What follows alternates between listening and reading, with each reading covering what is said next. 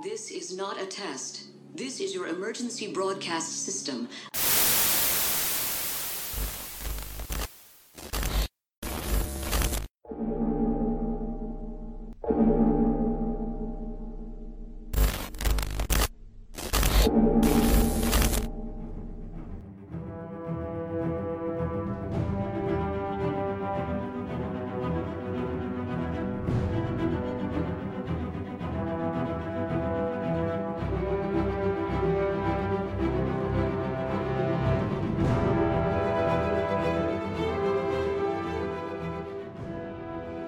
Galera, estamos aqui para mais um podcast Time Lord Victorious. E hoje, depois daquele podcast especialíssimo que vocês tiveram com o Baruch e a Tainaro, a- o terror da CCXP, volta hoje eu, Vinícius e Gabriel para poder falar sobre o mundo de coisas que saíram no dia 7 de outubro de 2020. Então, Gabriel, dê seu oi. Olá! Isso aí. Hoje a gente está aqui para falar sobre HQ de Defender of the Daleks e sobre as duas short strips que marcam aí o retorno do Mestre Delgado e do Mestre Yanley para a Big Finish. Muita coisa para processar, mas pode ficar tranquilo que nós estamos aqui para poder discutir isso aí. Então, Gabs, antes da gente começar, faça o papel do Baruch. Então, para quem quiser seguir a gente nas redes sociais, Twitter e Instagram, é arroba. E quem quiser mandar e-mail pra gente é podcastradiogalifrey.gmail.com Show! Bem, então antes da gente começar, eu acho que vale a pena uma discussão que a gente estava tendo antes dessa questão, antes de começar a gravar. A gente viu várias vezes o Gabriel sacaneando e a gente está sacaneando sobre os vários tains de Time Lord Victorious que estão saindo ao longo de diversas mídias. E eu acho que vale a pena a gente falar um pouquinho sobre literalmente essa multimídia que está se tendo no Time Lord Victorious, os prós e os contras. Bom, na verdade, só corrigindo, oficialmente TLV é os dois livros. Tudo é Tain. A gente está se alimentando e vivendo de Tain, porque oficialmente o TLV é só os dois livros, pelo que eu tava lendo. Mas, voltando, eu, igual eu falei pra você agora um pouquinho antes da gente começar a gravar, eu não me importo de, tipo assim, eu tô gostando de que tá saindo picotado uma- na, na linha temporal. HQ no, no final da, da, de TLV, depois sai o livro que é no começo, e sai uma coisa no meio, uma coisa no fim, depois sai uma outra coisa lá do começo de novo, junto com um HQ que é no, no final. Eu, eu não me. Eu, tipo assim, eu tô achando legal porque, tipo, você tá tendo um, um tipo um quebra-cabeça multimídia pra você montar a linha temporal do evento em si, tanto com Daleks, quanto com Cthulhu, quanto com, Dal com os três doutores. Mas o que tá me. Eu, Gabriel, particularmente, que tá me irritando é que eu tenho que parar, eu tenho que ler um livro, parar, pegar um recorte da revista, depois ouvir três áudios, depois pegar o textinho que sai com o colecionável, para depois ler mais um áudio, é, ler mais um livro, ler duas HQ, ouvir mais três áudios, depois ver a série animada, depois tem que pegar um pedacinho lá do, do, do Data Worm. E, e aí, tipo, é um negócio que é uma coisa que você lê que é rápida, com um áudio que demora 40 minutos, com um livro que são 120, 130 páginas. É muito pouco tempo e muito, muita coisa multimídia que eu não dou conta. A, a impressão que, esse, que a gente tem, eu não sei se é a nossa bolha ou não, é que aqui no Brasil, pelo menos os fansites de Doctor Who estão muito animados, então a gente está cobrindo realmente esse evento, então tá, tá sendo muito tá, tá sendo muito intenso, num, num certo espaço de tempo considerável. Sim. A gente teve, há uma semana atrás a gente teve um livro, não tivemos nem tempo direito, vamos podemos dizer assim, para degustar o livro, porque essa semana já teria HQ de Defender of the Daleks e dois dias depois, dois dias depois não, HQ de Defender of the Daleks saiu hoje juntamente com duas short strips. Na semana que vem a gente tem um áudio, no dia seguinte tem mais HQ do Monstros Beauty. Então eu acho que está sendo. é, eu gosto da, da situação do quebra-cabeça, mas eu acho que são muitos produtos sendo jogados. Sim. Jogados não, desculpa. Muitos produtos sendo lançados simultaneamente. É legal ter esse quebra-cabeça, né? Mas talvez eu acho que ele poderia ser um pouco mais leve. É claro que para o produtor de conteúdo de Doctor Who, a gente vai tentar pegar tudo o máximo possível, né? Mas eles Sim. sempre falam que Time Lord Victorious você pode escolher uma linha para poder acompanhar, né? A gente pode ler os dois livros e entende a história e aí a gente vai, se quiser, atrás da série animada dos Daleks, dos contos do Futuro e tudo mais. Não sei para pro nosso hype, para tudo, mais de um conteúdo por semana, por mais que sejam de como é que eu posso dizer, de plataformas diferentes, o consumo fica muito complicado para a gente chegar e até mesmo teorizar. É, tá muito intenso. Time Lord Victorious é um evento muito, muito intenso. Né? Como eu, eu, uma coisa que eu falei, os meninos até me sacanearam, mas eu, eu go estou gostando da, da história de Time Lord Victorious e eu pretendo revisitá-la assim que isso tudo acabar. Porque Sim, a vou gente, fazer a mesma coisa. porque a gente tá, a gente tá consumindo tudo tão intenso que talvez a gente possa deixar passar algumas coisas e, e eu acho bacana você olhar a história completa depois de todas as peças estão ali. Na ordem bonitinha, seguindo a linha temporal, do começo até o fim, lendo devagar, apreciando o áudio direito. Porque é, acaba que os lançamentos. É isso, que eu, é isso que eu falo, né? Os lançamentos vão se atropelando. Se a gente não gravar logo, daqui a dois dias já vai sair uma outra coisa você vai ficar com aquele acúmulo de Uhum. conteúdo. Eu acho que nem só para quem tá cobrindo o Time Lord Victorious, mas para quem tá só acompanhando, eu acho que esse caramba. Se hoje eu, eu esqueci de. Não, não tive tempo de ler HQ, daqui a dois dias tem mais coisa. Né? Você, é, é diferente de uma série que se você perder o episódio uma semana, só vai ter na outra. Só na A outra. tá, a gente tá mais tipo assim, cara, essa semana eu não tive como acompanhar a novela e final de semana tem cinco capítulos da novela para eu poder botar em dia. Então, tá bem pesado. Mas no fim das contas, Time Lord Victorious está sendo um evento muito gostoso. É, a gente está sentindo o calor dos fãs de Doctor Who. A gente está em contato com os outros portais, um ajudando o outro.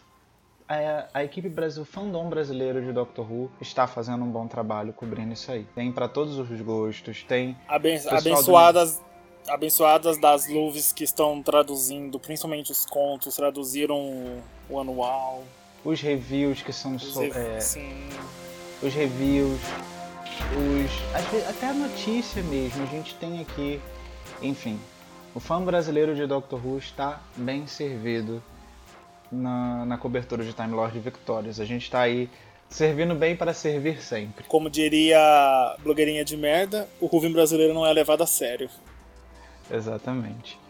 E aí, o que você quiser, quer escutar podcast, quer ver review, eu acho que vocês podem acompanhar Time Lord Victorious de, diversos, de diversas maneiras.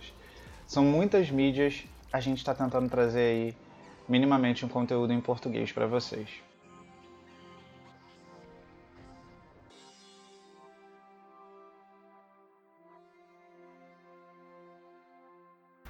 Vamos falar sobre essa, o dia de hoje em Time Lord Victorious, sem spoilers. O dia 7 de outubro de 2020. Pra começar, eu não, eu não consegui, eu não ia conseguir ler HQ aqui em casa. Eu tive que ir no shopping, que tava mais fresco, porque tá um calor do caralho, de 43 graus hoje à tarde. E aí eu, eu falei assim, eu vou sair de casa pra ler a HQ. Eu fui pro shopping, levei o notebook, sentei lá, peguei, comprei um BK. Falei assim, eu vou ler HQ aqui.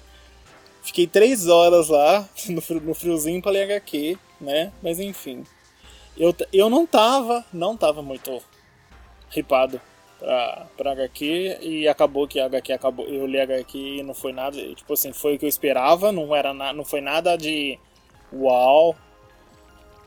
E eu tava muito hypado pros áudios, pelas duas short trips, não pela história em si com os Culturo, mas porque pela primeira vez a gente tem o Master Delgado o Master Island nos áudios da Big Finish. E o John Cushall fez um trabalho fenomenal, perfeito, sensacional, imitando a voz dos dois. Cada vez que ele soltava aquela risadinha do Wiley, ou ele soltava aquela voz grossa do Delgado, eu falava, puta que pariu, belíssima. Mas, tipo assim, eu gostei, eu gostei mais das, das short trips dos áudios, né, do que da HQ em si. Porque eu senti que a Titan, ela tentou usar Time Lord Victorious só pra divulgar o evento deles da, do Ten 13, que é a linha de HQs atuais que eles estão fazendo. Foi o que eu senti.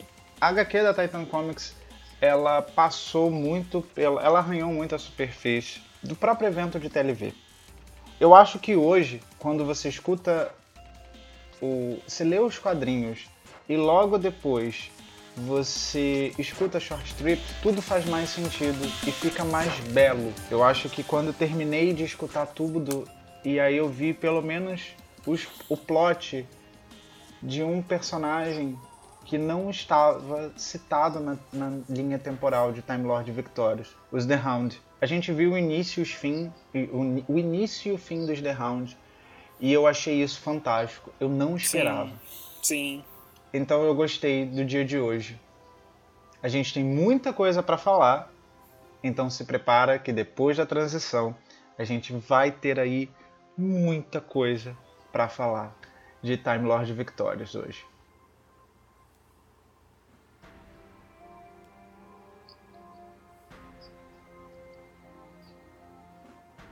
Vamos começar falando de Defender of the Daleks, volume 2, que continua a história que se iniciou no primeiro volume, com o doutor indo parar em Iscaro há muito tempo atrás. Em...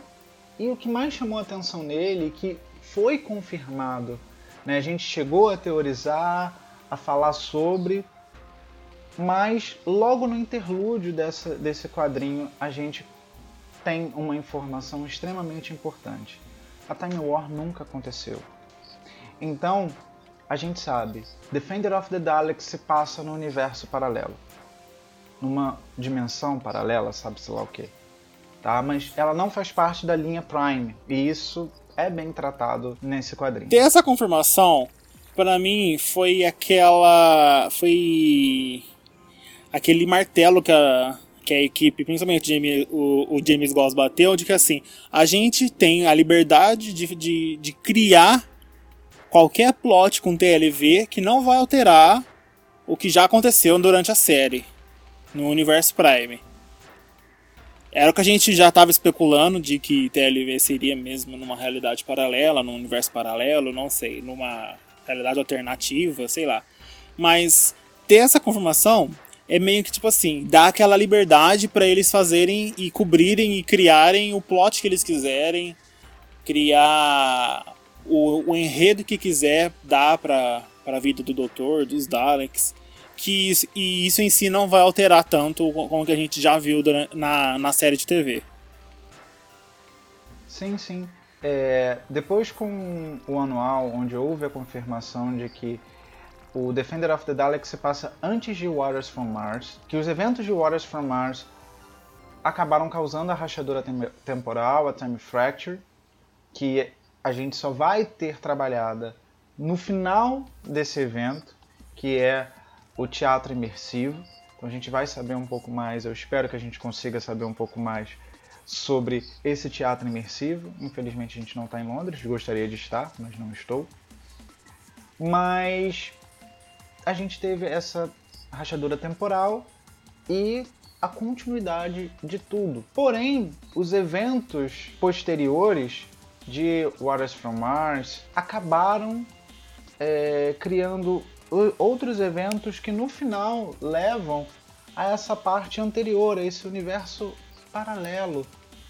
Então é muito wibbly wobbly time wine, sabe? Uhum. E é muito e é muito Doctor Who. Muito.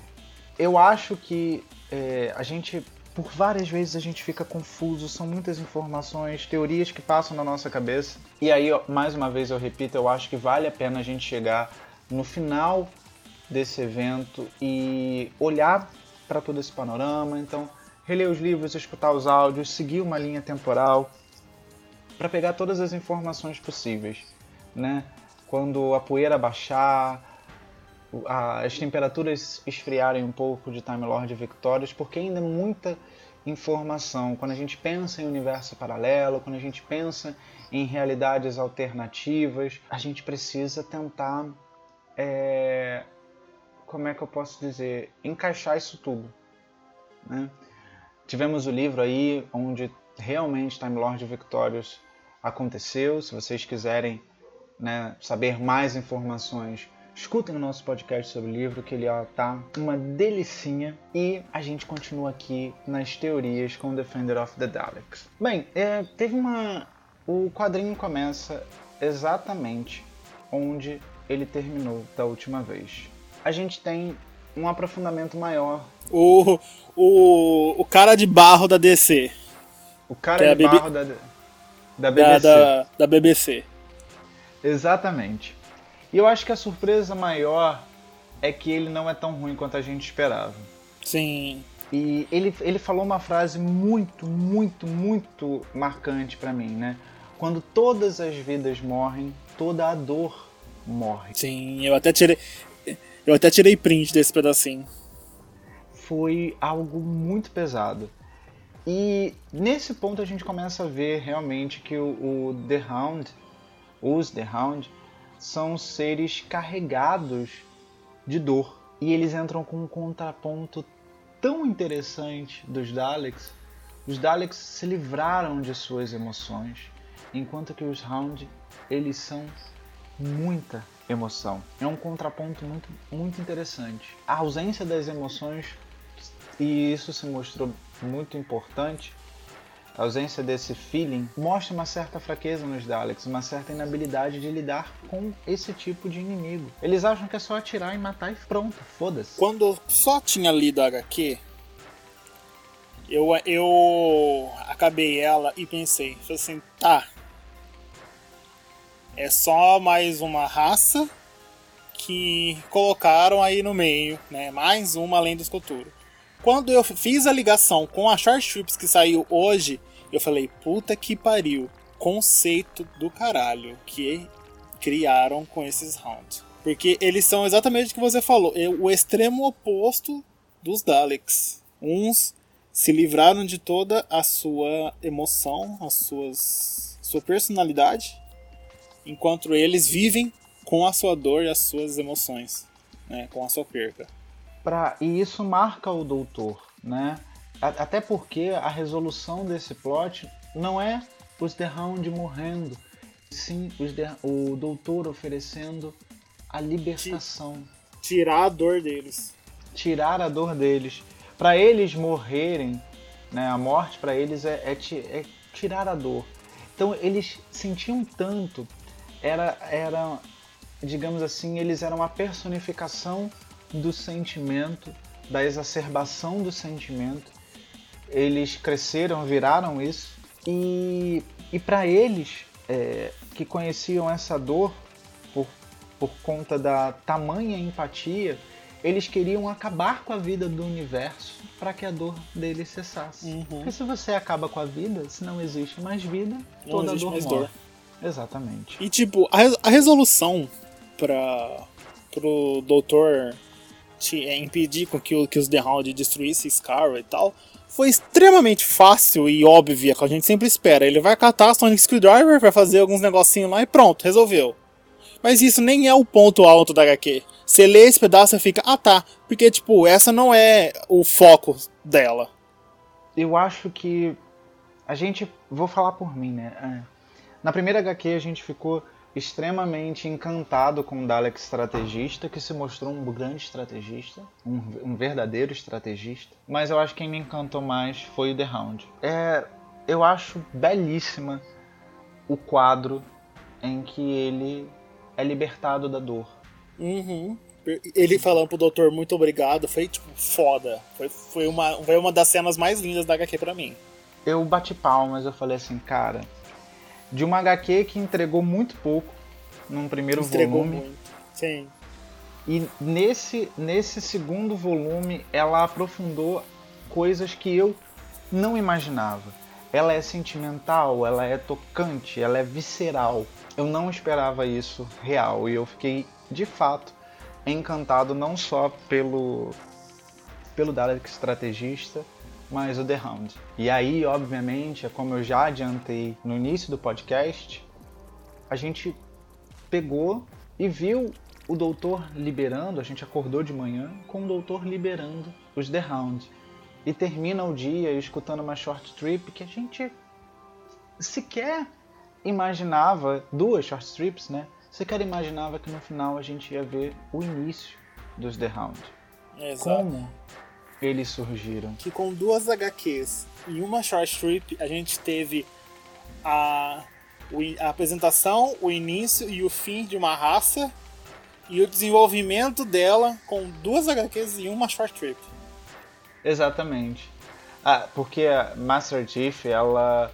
A gente não, não tem noção de que tudo aquilo ali vai é, culminar no, na criação dos The Hound. E que quem criou os The Hound foi o mestre. Mas a gente só, percebe, só percebe isso no final do dia. Sim, E isso se torna tão, tão, tão incrível que por mais que no início do podcast a gente tenha falado que, cara, às vezes é muito conteúdo para poder. Você acha que Digerir. são. Você acha que são dois lançamentos aleatórios, né? Que foi do dia. Uhum. Você termina ele falando, cara, foi incrível. Foi incrível. A jornada do The Hound hoje foi incrível. Eu bato palma. Que bom que eles eles lançaram todo no no, No no mesmo dia. Fez, fez, faz- é, ficou com muito mais sentido e muito mais visceral. E eu acho que é um ponto que eu não esperava tanto de Time Lord Victoria se aprofundar nessa parte, entendeu? A gente tem, é claro, toda a questão, é, trazer é, esse, esse termo, né, da, de um, os julgadores, os juízes, desculpa, os juízes da vida e da morte, em uma época que só existiam imortais. Eu achei isso muito bacana. Tira, graças a Deus. A- a- Eles botaram, assim, acabaram botando os Daleks, né? É. Ma- Mas tira aí o peso de, dos Daleks serem os grandes vilões. Eles, na verdade, no momento são até então vítimas desse escuturo. A gente sabe que a short strip se passa depois de dos dois livros e do áudio Minds of Magnox, que essas duas short strips são o fim do escuturo, né? Mas a gente ainda não sabe se é um universo paralelo, se ainda é dentro do universo paralelo ou não. Tem muita coisa pra gente ver nesse quebra-cabeça. Mas enfim, voltando aí à HQ, voltando à HQ, vamos falar da relação do doutor e do Dalek estrategista. Foi o típico. Uma mão lava a outra, né? Foi igual o próprio. O próprio. O próprio, o próprio Supreme falou. O Doctor acabou de ajudar. Ah, você não tem mais serventia pra gente. Mata ele, vai embora. Some, foge ou mata. Eles só foram pro, pro doutor mesmo porque não tinha mais outra opção. Não tinha mais outra opção. E óbvio que não- um não vai confiar no outro nunca. Mas. Eu achei legal. Eu, a- tipo, o próprio doutor fala na HQ que é o cúmulo, o, o auge da vida dele. Ele ajudar os Daleks. Os Daleks falaram muito obrigado por você ajudar o, o- Império Dalek. E ele, puta que pariu, olha o que, que eu tô fazendo. Mas foi uma relação. Você me ajuda, mas a partir do momento que eu não precisar mais de você, eu vou te matar. A gente. E, e eu acho que o Dalek estrategista ele é muito mais inteligente do que ele se mostrou nessa HQ. Obviamente a gente vai ver mais dele. Se, seja nos áudios com o oitavo, seja no próximo livro, Ao Flash's Grass, que, enfim, é, eu tô vendo tanta grama sendo. Eu não sei se você ouviu, notou isso. É no livro, é nos áudios, é nos contos. Tem sempre uma parte que eles falam sobre grama. Sim, Sobre a grama de tudo, de todo o planeta, sempre o foco é a grama. E Que é o que, vai comu- que vai culminar no livro final, né? Da, da Una McCormack. Sim, sim. Mas por que, que a grama é tão importante? Né, Eu não, não consigo teorizar nada, mas eu acho que fica aí um questionamento pra gente prestar atenção nesses pequenos, nessas pequenas coisas. É, eu acho que o Dalek Strate- Estrategista ele tem uma agenda própria que a gente ainda não conhece. Sim. E eu quero saber mais dele.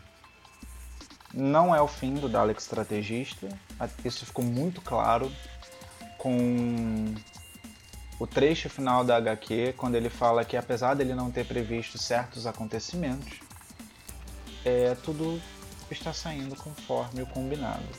Sim. E aí, obviamente, lembrem-se, nós estamos tratando de um universo paralelo. Falando nisso, a gente vê o frame do oitavo doutor. A coisa mais interessante nisso tudo, a gente já sabia que o, oitavo doutor ia estar do lado dos Daleks, a gente viu isso no, no livro. Porém, esse oitavo doutor que apareceu no final de Defender of the Daleks era o oitavo doutor a lá Lord Byron. Muito é. antes da era Charlie, ou seja, muito antes. É no começo da vida do oitavo doutor, né? É no começo da vida do oitavo doutor. E aí a gente se pergunta: nesse universo paralelo. Bem, em primeiro lugar, será que esse oitavo doutor que está aliado aos Daleks, que vai se aliar aos Daleks, que vai se envolver nisso tudo, é um oitavo doutor? Ele é exclusivo desse universo paralelo? Porque até o momento a gente sabe que o décimo vai para, foi parar nesse universo paralelo, é, ele conseguiu sair, e o nono ele foi parar na Dark Times, mas a gente ainda não sabe nada do oitavo. Provavelmente a gente vai saber no- nos áudios que vão sair da Big Finish, né? Exatamente. Lembrando que o último áudio que sai do oitavo é o primeiro na linha temporal. Então a gente ainda vai ter muita coisa para teorizar sobre quem é esse oitavo doutor. É o nosso oitavo doutor que a gente está acostumado a ver dos áudios da Big Finish, do filme e tudo mais?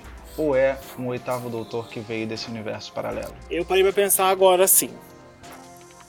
No, na último frame da HQ, o décimo e o oitavo estão lá na. estão lá em Scar ao mesmo tempo, né? E, a- e o áudio dos dois, eles não vão se encontrar. Vai ser tipo assim: o áudio vai andar junto, mas eles não se encontram. Pode ser, isso, isso sou eu teo- teorizando. Pode ser que ela esteja é, extremamente ligado, ou antes, ou no- durante, ou depois dessa cena final da HQ. Que os dois estão juntos em Scar. E para completar, Echoes of, Echoes of Extinction é o primeiro áudio do. é o início do oitavo Doutor em Time Lord Victorious e o fim do décimo Doutor. Eu acho que Time Lord Victorious é muito mais do que uma linha temporal e ele se comporta muito como um ciclo. Sim. ou tudo começa e tudo acaba no mesmo ponto. Principalmente as histórias do décimo e do oitavo. Eu acho que talvez se o nono doutor gravasse alguma coisa para a TLV, tivesse suas, seus próprios áudios de TLV, seria mais. Esse círculo seria um pouco mais perfe- perfeitinho. É, mas até o momento a gente não tem aí participações de do nono doutor em TLV. Então, ah, é, desculpa, Vamos, em áudios. vamos ter. Vamos ter do quarto doutor, mas a gente não tem, por enquanto, do nono. Pois é, eu espero que James Goys ainda esteja preparando uma surpresa pra gente, que o nono eu, doutor é, eu ainda, eu ainda sou muito Alice de achar de que o, o Goss tá com a cartada final na manga, que ele falou assim, eu vou lançar esse áudio 31 de dezembro e eu vou segurar até dia 30. Da- meia-noite eu vou avisar, gente, tem áudio do, do nono doutor TLV aqui o link, baixa. Nossa, eu vou fazer. é, no dia do lançamento desse podcast, vocês vão ver que vai ter uma enquete sobre quão, quão- quantos por cento você é Alice de acreditar que o nono doutor ainda pode aparecer em áudios em Time Lord Victorious. E aí No próximo podcast, a gente vai falar sobre essa porcentagem de pessoas que estão acreditando ou não da presença do, do, oitavo, do nono doutor em Time Lord Victorious. Tá? Uh, eu sou mil por cento Alice. E falando nisso, né? A gente teve uma participação inesperada. Nossa, sim. É, do nada, foi tipo, do nada, você vira a página da HQ, tá lá ela, bonitona e encostada na parede. E aí, beleza? E aí? 13 Doctor, a 13 terceira doutora, aparece para salvar o 13 terceiro doutor. O mais interessante é eles ainda não se conhecem, mas na range da doutora, eles acabaram de se encontrar em Blink. Né? Ela foi parar no mesmo, na mesma época em que o doutor estava preso com a Marta por conta dos Weeping Angels. Teve um paradoxo ali que foi criado. Não sei se esse paradoxo levou o décimo para lá, porém ele não lembra. Então é tudo ainda muito nublado para a gente poder entender, né? Como a 13 terceira doutora sabia disso? O décimo terceiro, o décimo doutor ainda não lembrava, não lembra dela. E eles tinham que correr para resolver esse paradoxo, porque corria o risco da, de alteração das memórias do décimo doutor. Cara, a questão é que esse você acha que essa participação da 13 terceira doutora foi um apenas um cameo ou você acha que ela vai aparecer mais aí em TLV? Olha, teoria de novo, né? Cada vez que a gente for ter, fazer teoria, tem que pôr um, pôr um barulhinho, né? Pra, pra todo mundo saber que nós tá teorizando, que é quase sempre. Uhum. Das duas, uma. Eu tenho a, a, a, teoria de que essa aparição dela foi, como eu falei no começo, foi só para Titan divulgar o evento que eles estão fazendo próprio da, da décima com o, o décimo com a décima terceira nas HQs, que já tá acho no, no terceiro evento dos, três, dos dois juntos. Mas também eu acho que a, a, a, a aparição dela tem tudo a ver com o, o, teatro imersivo que a gente vai ter no final de TLV, que é a última coisa de TLV, que é o teatro imersivo na, com a Time Factor, que ela vai estar tá lá na saída, tipo assim, recebendo o décimo doutor saindo do universo paralelo de TLV, atravessando a Time Factor, Fracture com a Unity e ela lá, bonitona, parada, né, esperando ele. Não mas sei. Aí, mas aí vem a revelação a Time Fracture se passa antes dos é, dois então, livros. verdade. Então aí eu já não sei. Então ignora essa última que eu falei. Deixa só como propaganda enganosa. Só propaganda para divulgar o, as HQs da Titan. É, pois é, a gente achava e eu acho bacana eles não irem liberando totalmente como é que a, a é organizada a Time Lord Victorious, porque a gente vai teorizando e daqui a pouco né, tudo muda. Para mim, Time Fracture seria o prime... É, a última coisa. Mas agora a gente está vendo que a Time Fracture é a primeira coisa. É a primeira coisa. Quem abriu essa Time Fracture foi o décimo doutor ao salvar a Adelaide em The Waters from Mars. A gente viu aí que a a BBC vai tá para lançar um DVD especialíssimo, um Blu-ray especial que eles chamaram de é, The Road to the Dark Times, com histórias que tratam da Dark Times mesmo. Planet of the Daleks, Genesis of the Daleks, The Deadly Assassin, State of Decay, The Curse of Fenric, The Runaway Bride e The Waters from Mars. E eu acho que tem muita coisa que a gente pode olhar aí nesses arcos que podem nos ajudar a entender melhor Time Lord Victorious. Eu acho que não, amigo. Você acha que não? Eu acho que não. Eu, para mim, isso, mais uma vez, né? Vamos com aquela teoriazinha. Eu acho que isso foi uma jogada de marketing da própria BBC para fazer mais um DVD para eles venderem com esses arcos, por quê? Quando a gente teve o lançamento do anual, que tem tanto o conto, né, aquele, aquele, aquele escrito do da, da River Song, a gente também teve as raças alienígenas que fazem parte da Dark Times, que são os Diamonds, os os Eternals, a própria Arachnos, os Great Vampires que a gente já viu na HQ Monsters Beauty.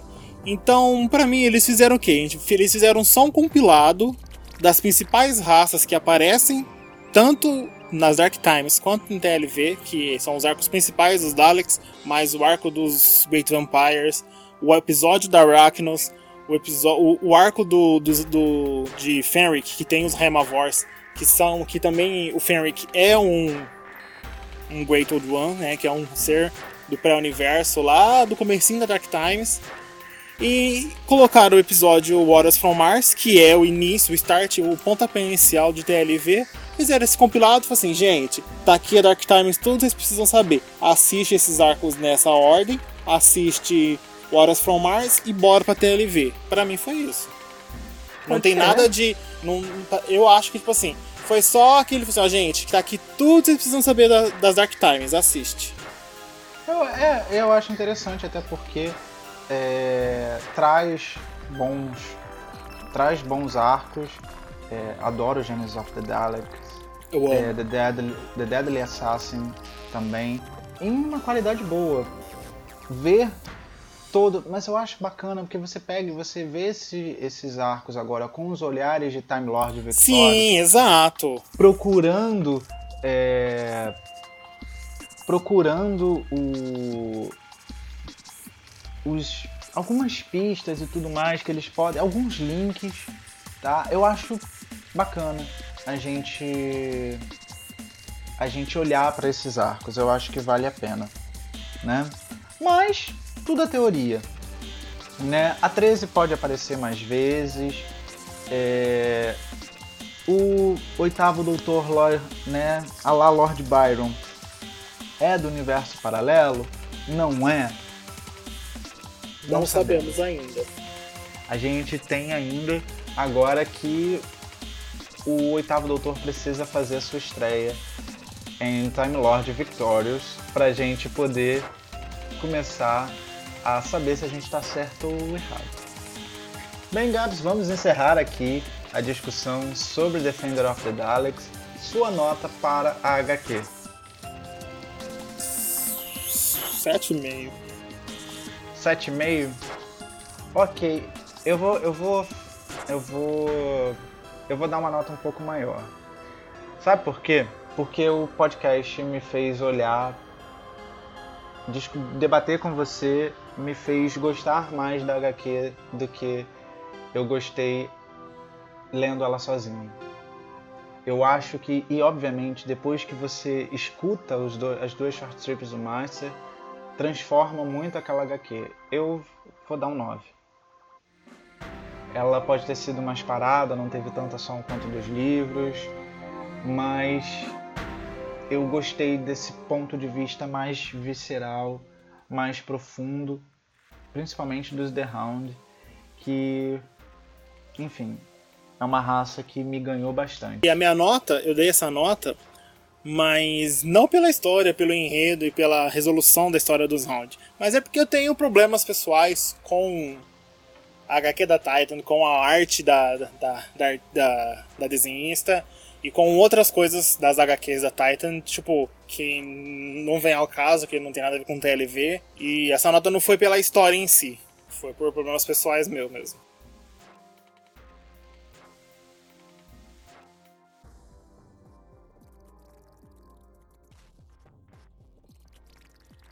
O mestre quer saquear um dos cofres mais seguros do universo, o repositório.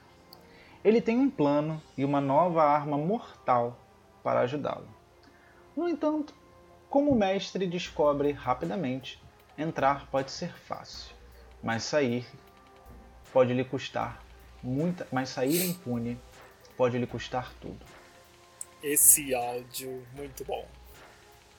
Master Chief foi escrito pela estreante Sophie Ilutz. Isles. Vamos lá. Master Chief foi escrito pela estreante Não, Sophie... pera. Fifth. Master... Vamos lá.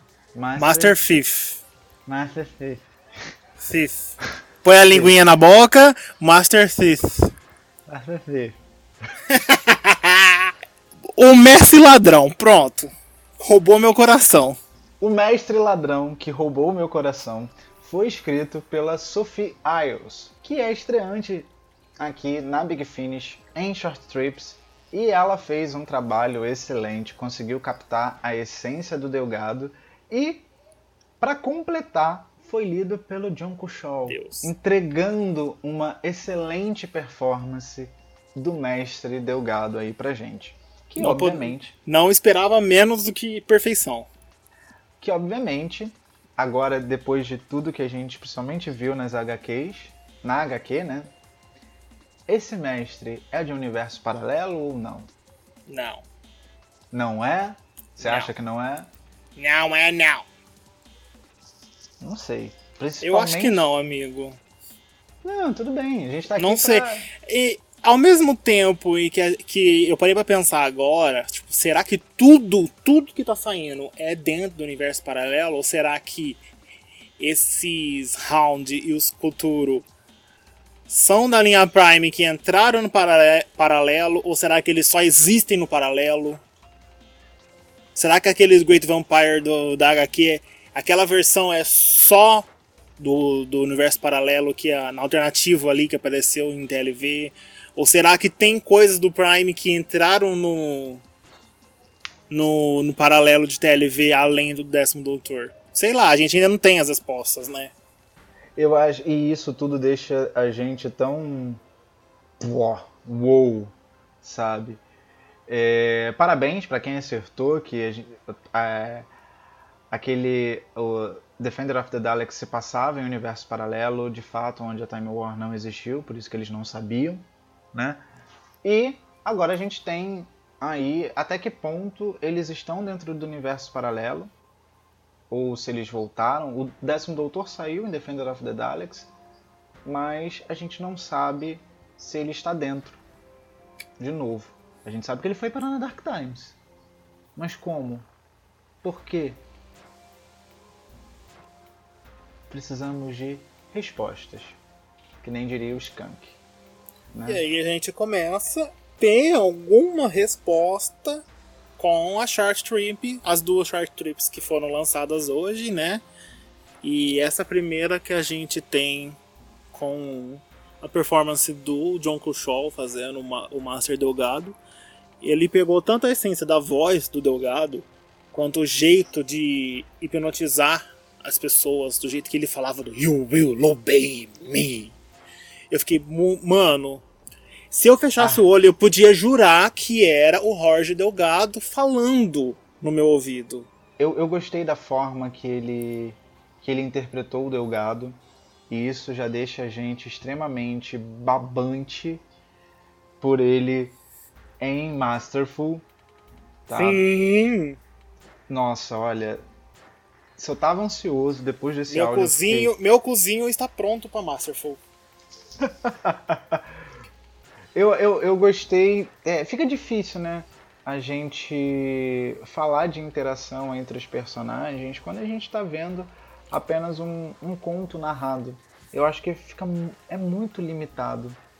Eu, eu tenho um- uma certa encrenca com short strip, né? É, enfim.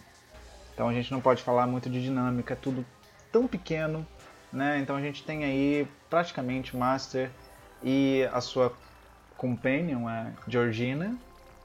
Né? Na verdade não é Companion, né? Porque Não, ele... é, é companion que eu tô falando assim, no sentido de que ela tá ali Não, acompanhando. pra- o, sentido de Companion é quando ela vai viajar com o cara, né? Ela vai viajar com o doutor, ela vai viajar com o Master. Mas eu, não- eu, eu tipo assim, eu acho que ela não, não encaixa como Companion, não. Até porque ele Não. mata ela. Não, sim, eu tô dizendo que é a história de Master com alguém. Sim. É isso, era isso que eu quis dizer. Eu, eu, senti, eu senti uma vibe muito. Time Heist, da primeira temporada do, do, do Capaldi. Exatamente, e é um dos meus episódios favoritos da New Who. Se This não- is the Bank of Carabraxos. Nossa, eu- ouvi nesse áudio e falei, gente, eu, eu matei muita, é, muita vibe Time Heist. E eu adoro coisa de assalto. Eu achei Sim. perfeito, per- E eu acho que o Delgado ele combina muito com esse clima de assalto. Uhum, Principalmente por essa questão de que ele abusa bem dos disfarces, do, da, da hipnotização. Ele é mais isso. Mata Né, se ele- tiver que matar e não tá nem aí com nada. É, ele não, não é um mestre destilado. Ele, a, a essência do mestre tá ali pura. Então a gente tem, se ele mata, se ele tem que matar, ele mata. Ele, ele engana, ele hipnotiza, ele usa o TCE. Que foi Ele tudo faz. que, teve, que a gente teve na, na Short Trip, né? Sim, Foi, foi tipo, teve toda a era é, Delgado Master revisitada nessa Short Trip. Bacana. Eu acho que a, a Sophie ela conseguiu expressar muito bem em 30 minutos, em trin- pouco mais de 38. 30 minutos, a, a essência do, do Roger Delgado Uhum. como mestre, né? Em uma boa história. Eu acho que isso é mais bacana, né? Tem alguma ligação muito direta com o, o Escuturo? Ou Não, com, com a Dark Times? Por enquanto, não. sim. Oi? É, por enquanto não. Eu, eu falei o sim concordando com o que você falou não.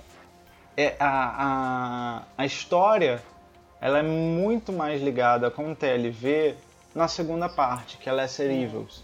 Mas eu acho é, aconteceu. Por isso que eu começo a teorizar muito a questão de se é um mestre do universo paralelo e tudo mais. O efeito que ele teve, né, o castigo, digamos assim, que ele teve ao roubar o repositório e utilizar a arma que estava lá, foi começar a ter mais empatia. Hum, Aí- bom ponto, amigo. E aí a grande questão é: se esse mestre começou a ser mais empata, isso mexe, mexeria muito com a história dentro do, do, do universo Prime de Doctor Who. Você acha que um mestre mais empata teria tanta avidez pela imortalidade, sacrificando tudo pela Não imortalidade? sei, amigo. E, e aí se tornando o, o, o mestre chamuscado? Porque o mestre chamuscado ele é resultado dessa obsessão do, do mestre pela imortalidade e aí ele se deteriora. Entende como o que aconteceu aí não é compatível com a linha Prime? Pode ser, pode ser que seja mesmo essa essa empatia que ele acabou criando, recebendo, usando a arma, que a arma que ele foi que ele encontrou, né, no começo do áudio, que ele foi pegar, é uma arma que quando você usa numa numa raça, você desevolui ela ao ponto daquela sopa primordial que ela foi evoluindo aos passar de milhões de anos, né, até se tornar a forma que ela é atual. Só que ao mesmo tempo que você usa essa arma e você regride, você desevolui, você, você absorve as emoções e e a, a personalidade das vítimas. Então ele como, ele, como ele matou bastante gente do, do repositório, né? Ele foi pegando as emoções, personalidades e memórias de todas essas pessoas. Então, pode ser que ele ser um Master mais empata seja um ponto que mostre mesmo que é um Master alternativo. É óbvio que, de alguma forma, ele se tornou o mestre Yanley. Se esse, esse, esse mestre, se for mesmo do universo paralelo, né, como ele chegou a se tornar o Yanley, a gente não sabe. A gente sabe que na linha Prime, né, isso a gente assumindo que esse mestre é um mestre do universo paralelo, na linha Prime ele virou chamuscado e depois ele assumiu o corpo do pai da Nissa. e aí virando né, o Anley, o mestre Anley, né? Essa encarnação do mestre. Já vale a pena a gente pegar essa continuação para Lesser Evils, para a gente falar sobre o panorama todo do áudio. Né? Lesser Evils foi escrito pelo Simon, Simon Guerrier, Guerrier. Simon Guerrier, que tem uma extensa, um extenso currículo de escre escrever principalmente short stories para Doctor Who. A única ah, mas ele, ele, ele já é veterano já, já escreveu Main Range, ele escreveu a série todinha das, das Irmãs Graceless, que, que na verdade foi ele que, que, que deu o pontapé inicial delas. É, escreveu o áudio de to Time, tem ele escrevendo nesse box novo do Fifth com as Irmãs Graceless que vai sair agora. Então, tipo assim, ele já tem um, um, um catálogo de, de áudios extensos Não, ele, já na, na ele tem, ele tem ele tem ele tem um, um, catálogo de áudios extensos mas ele tem um catálogo muito extenso de short story. Também. é muito é muito grande. Eu fiquei impressionado Sim. quando eu estava procurando. E ele escreveu um áudio também muito digamos assim emotivo que é o Letting Go que ocorre logo nossa nos perfeito. Nossa perfeito. Puta que pariu velho. Eu gosto eu amo muito, Letting Go. Nossa né? Charlie e, e, narrado pela India Fisher, meu amor, meu Deus. É, enfim, e é um áudio mais emocional. E aí a gente vê a mudança de tom, que a gente sai desse desse dessa história de assalto e a gente vai para uma história mais densa, né? Que começa mais devagar, que se passa basicamente em um mesmo cenário. A gente tem agora Olha que coisa interessante, uma cultura mulher. Gran, o, os grandes dois personagens principais de Lesser Evils é a cultura mulher e o mestre Yanley, que chegou no planeta Alexis, né? Os culturos chegaram ao planeta Alexis para distribuir o presente da morte aos seus habitantes. A única pessoa em seu caminho é um renegado Senhor do Tempo que jurou proteger os habitantes locais, um Time Lord chamado Mestre. Eu acho que a primeira coisa que fica muito, que é muito marcante de Alexis é que o planeta basicamente é constituído por animais pequenos, por uhum. insetos. Uhum. É um, é um planeta com bastante, bastante grama, mais uma vez, olha ela aí. É, é, é, praticamente um grande jardim, então tem muito inseto, muito animalzinho pequeno e tudo mais. A gente não vê menção de uma raça, digamos assim, um pouco mais, evolu mais evoluída inteligente. A gente no máximo vê os Mongelos, que são os mais evoluídos aí. Eu não, desculpa, eu não consegui pegar é, a descrição deles física, mas eles, né, porque eu estava até escutando no carro, mas eles têm essa, essa, essa característica de ser animais um pouco maiores do que insetos, né? É, tipo como se fosse um cachorrinho ali de Alex e olha, e olha só, o mestre estava protegendo esse planeta. E entrou numa disputa né, de argumentos com a, com a cultura para proteger eles. Aí é que eu falo, a gente teve uma, uma mudança, né? É mais um grande papo, uma grande conversa, um tentando convencer o outro. É, ele é mais lento e isso né, tem um um certo prejuízo no ritmo, no aproveitar da história, né? Às vezes a gente sente que é muito blá blá blá, pouca ação. Na verdade, assim, não tem ação nesse. O nome desse áudio deveria ser Lesser Action, porque assim, tem ação zero. é.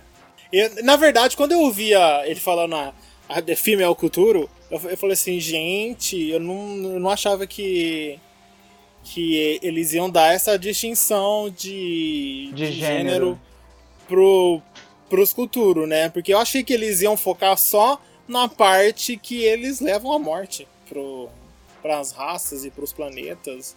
E, tipo assim, o Simon já até chegou e meteu a, a, a distinção de gênero para eles. Tipo assim, eles são uma raça que é igual a qualquer outra, né? Tipo, uma é, raça normal como minimamente tem um masculino e um feminino, né? É. É o mínimo. A gente. A gente Que a gente Eu- sabe por enquanto.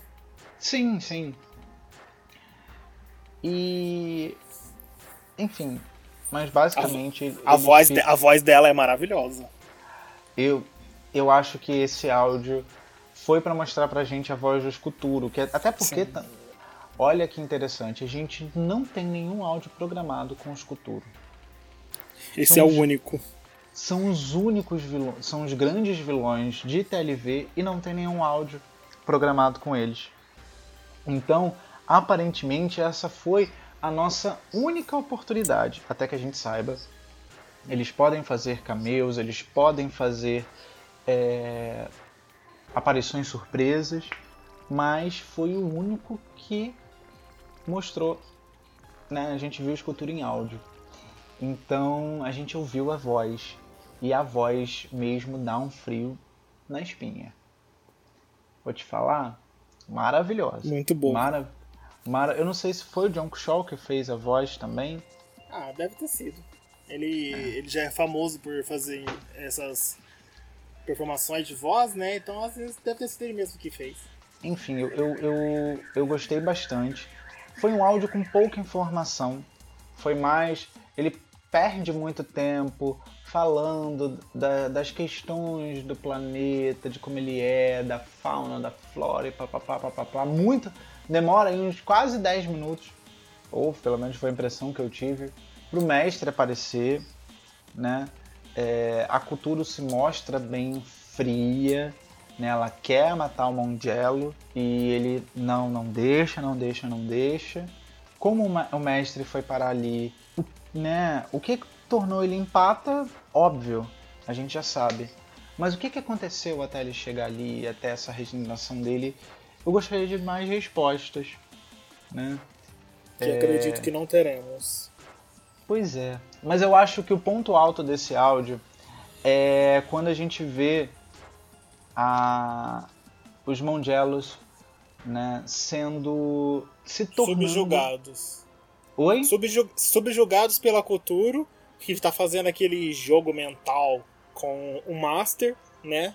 E aí ela mostra quem os Mongelos vão se tornar. E os Mongelos se tornam os The Hound. Os Mongelos se tornam os The Hound por conta tanto dessa cultura quanto pela ação do mestre.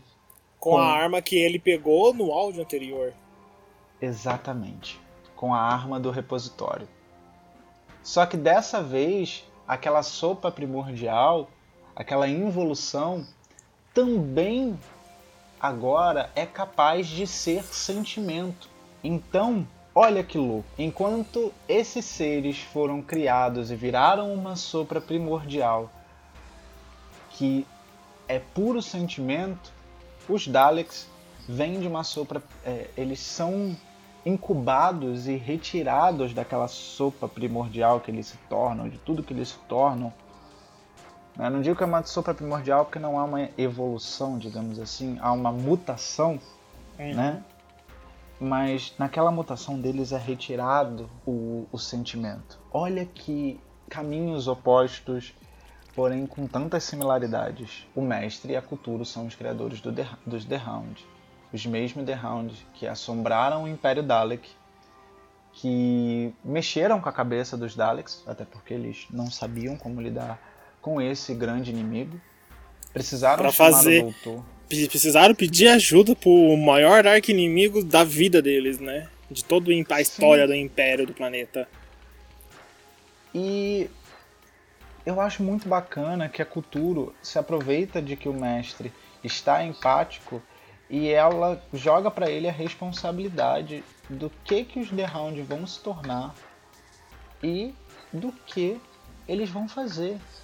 E obviamente o- a os The Hound sendo essa criação, eles ajudam os futuros no trabalho deles, que é levar a morte para o universo. Só que é uma morte de uma forma diferente. Enquanto os futuros julgam, os The Hound apenas matam. A, a força motriz da, da, dos assassinatos dos The Hound é, é justamente acabar com a dor. Quando eu fiz essa ligação na HQ com os dois áudios, eu falei, sensacional. Porque eu não dava nada pra, pra HQ, eu, eu, eu não achava que a participação do mestre seria tão pessoal, tão importante assim em TLV a ponto dele de, ele ser um dos co-criadores dessa desses inimigos dessa raça. Tipo, foi foda, foi foda. Foi muito foda. Foi.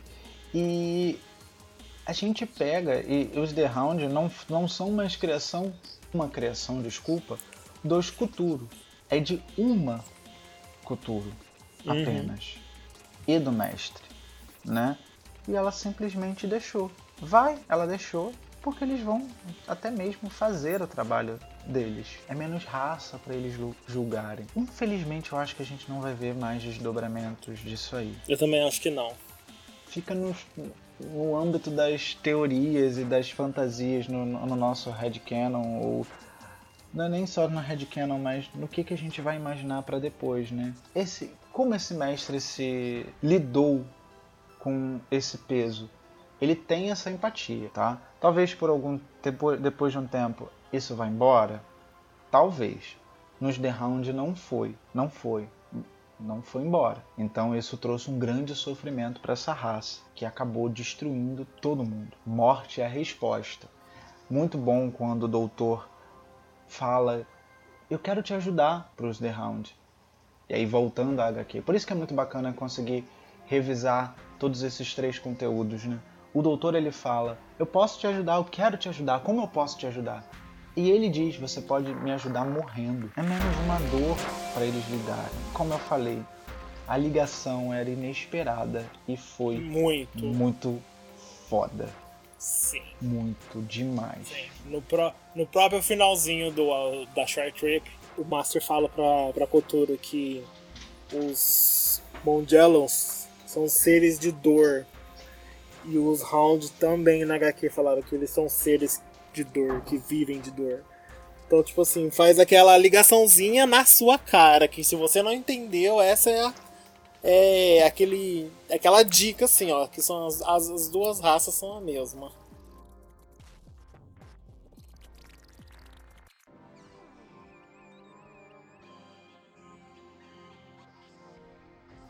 Gabriel, sua nota para Master Chief. Eu dei 8,5 para Master Chief e 9 para Lesser Evils.